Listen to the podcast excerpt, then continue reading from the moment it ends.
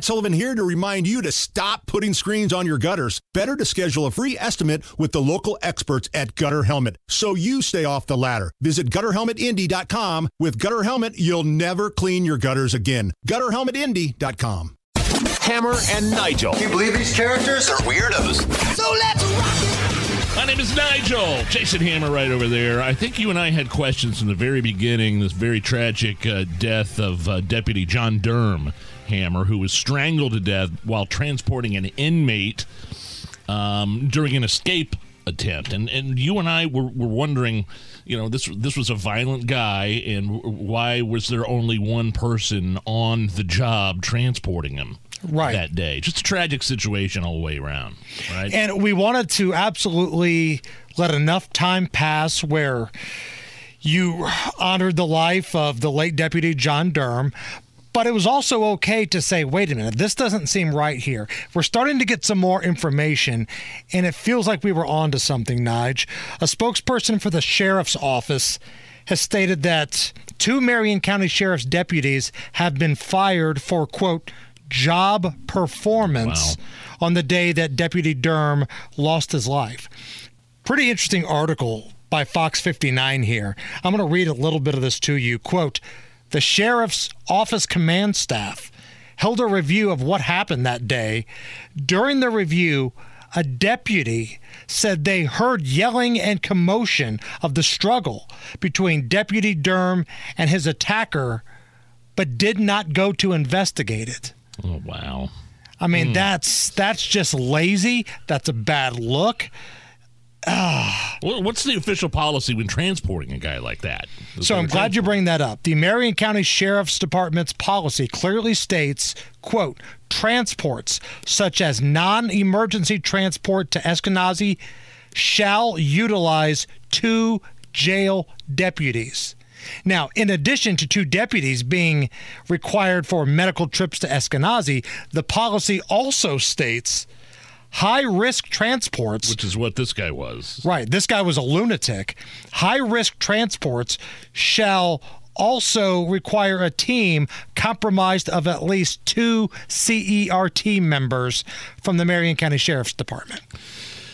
Like I said at the beginning of the of the segment, a tragic situation all the way around. It sounds like it may have been preventable. Um, the two Marion County Sheriff's deputies that were fired, probably, I would think, um, and I'm projecting here, I, I would think they have to feel very guilty um, a- about what transpired and maybe what could have been done if protocols would have been file, fo- followed.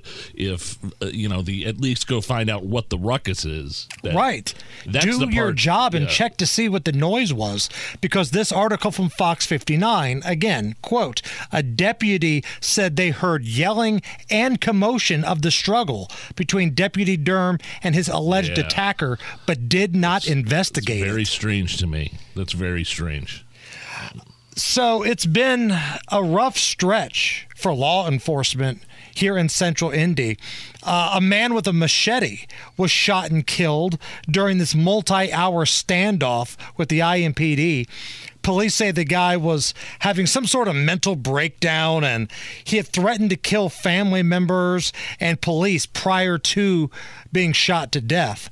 A member of the SWAT team and the crisis negotiating unit, uh, they responded to the scene and said they were not able to have any sort of meaningful conversations, and they tried less lethal tactics to get this criminal, this lunatic, to uh, not harm himself or others. That's- Did not work. I mean, we're talking like uh, you have to be in such a crazy mental state to resist a stun gun and those those those beanbag rounds that they fire off. the pepper balls, Right. yeah. Yeah, he basically Well, the- was able to fight through all of that. A machete will do it. Yeah, I mean, you you decrease your chances of getting shot to death. I, I would say exponentially by dropping the machete. And, Right. Um, my question is: Is this guy's family going to be suing the IMPD now, looking for some sort of uh, compensation? And with the leadership we have in the city uh, between Hogsett and Ryan Mears, uh, the gruesome twosome, the family will probably get paid. Now, I'm reading the report here. Uh, this guy charged toward officers with a machete made contact with a ballistics shield one of the officers was holding from the SWAT team. Yeah. So he was close enough to make contact, and that's when he was shot and killed. Just think if he didn't have the, the shield. Right. Right. And this is the kind of crap that our law enforcement officials go through all the time. And their reward is having Joe Hogsett bash them publicly.